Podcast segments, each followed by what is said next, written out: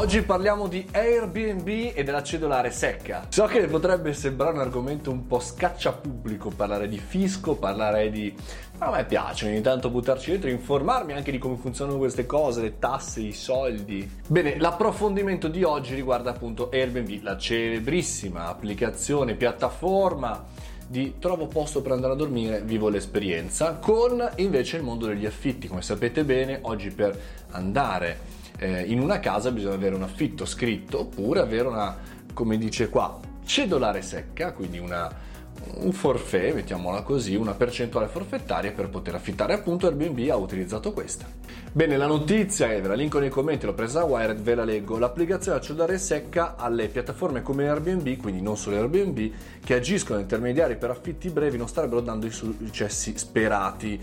Ad aderire sarebbero solo 2.700 contribuenti e le entrate per il 2018 sono state soltanto 44 milioni contro i 139 stimati. Quindi ci sono due casi, o A, le stime erano sbagliate, cioè hanno pensato chissà quante case vacanze vi dicendo che abbiamo in Italia, eh, oppure ci sono persone che o non stanno, mh, mm, come dire, dichiarando, oppure utilizzano altri strumenti. L'intento chiaramente della legge che è stata eh, inserita nel 2017 all'interno della nostra vita reale di Airbnb e che aveva sollecitato appunto il stesso Airbnb a utilizzare la cedolare secca era semplice, era far emergere chiaramente, lo sottolineiamo, tutto il nero, tutto sommerso. E mi sono interrogato sul perché, il per come, vi dicendo, però il dato è semplice, lo dice Federalberghi, come eh, tutto il mondo alberghiero degli affitti deve ancora il 70% delle transazioni in contanti, secondo la Banca d'Italia.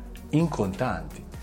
E quindi è chiaro ragazzi che se non eh, transiamo dall'applicazione, dal digitale, eh, non si può fare emergere se tu poi paghi con la carta, non la carta di credito, la carta. E questo è un problema che continueremo ad avere non soltanto per BNB o per altre piattaforme digitali, ma noi stiamo vivendo praticamente su due canali, quello totalmente digitale, Apple Pay, criptovalute, tutto bla bla bla, e poi tutta una serie di persone, o di utenti o di furbetti del quartierino che utilizzano il sommerso, utilizzano il contatto e utilizzano molte volte il nero.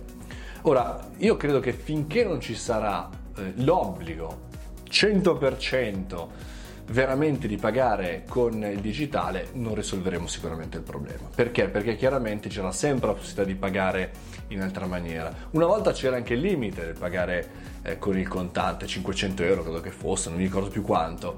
Ecco, dobbiamo rimettere un limite, altrimenti questa tipologia di problematiche ci sarà sempre. È chiaro che qualsiasi piattaforma applicazione che tu utilizzerai ci sarà sempre quello che poi dal punto di vista del contatto fisico utilizzerai in realtà un altro canale, ovvero quello fisico. Fatemi sapere cosa ne pensate, vi linko chiaramente l'articolo di Wired all'interno dei commenti e voi commentate. Fatemi sapere. Bel commento secco.